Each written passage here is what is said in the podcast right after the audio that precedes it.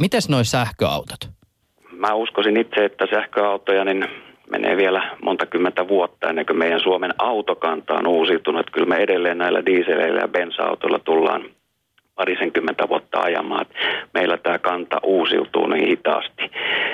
Norja esimerkkinä, niin siellähän valtiovalta on tukenut voimakkaasti sähkö, autojen sähköistämistä, sähköautoilua ja siellä se on edennyt ihan eri tasolle kuin meillä. Et se vaatii niin kuin tämmöisiä tukitoimintoja, mutta itse mä ajasin mieluummin sitä, että niin kuin tekniikka neutraalisti ajettaisiin näitä päästöjä alaspäin. Ja en, en puhu pelkästään sähköautosta, vaan siihen päästään esimerkiksi nykypäivänä näillä hyvin tehokkailla polttomoottoreillakin, että meillä on autoja, jotka on selvästi alle 100 grammaa CO2-kulutus per kilometri jo nyt, ja nämä tulee kuitenkin edelleen kehittymään, niin mä mieluummin korostaisin sitä kuin sähköautoja puhtaasti. Mm.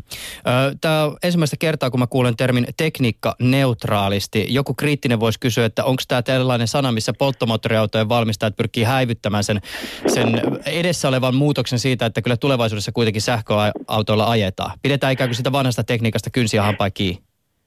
No ei, en sanoisi niinkään, vaan niin kun nyt lähdin siitä, että miten tämä ratkaistaan, miten päästään näihin EU-tavoitteisiin, eli CO2 alasajamiseen, mm. niin nämä polttomoottorit on tehokkaita, sähkö, puhtaat sähköautot, sitten meillähän on nyt tulossa tänä vuonna vetyautoja, markkinoille ehkä vielä kuitenkin koemielessä. Suomeen itse asiassa muuten tuli jo ensimmäinen vetyauto viime syksyn puolella, joka tuottaa polttokennon kautta sitä energiaa sinne kylläkin sähkömoottoriin, mutta puhuisin siitä niin kuin en täysin puhtaasti sähköautona, vaan tämmöisenä toisena tekniikkaratkaisuna, eli siellä on se vety energian lähteenä.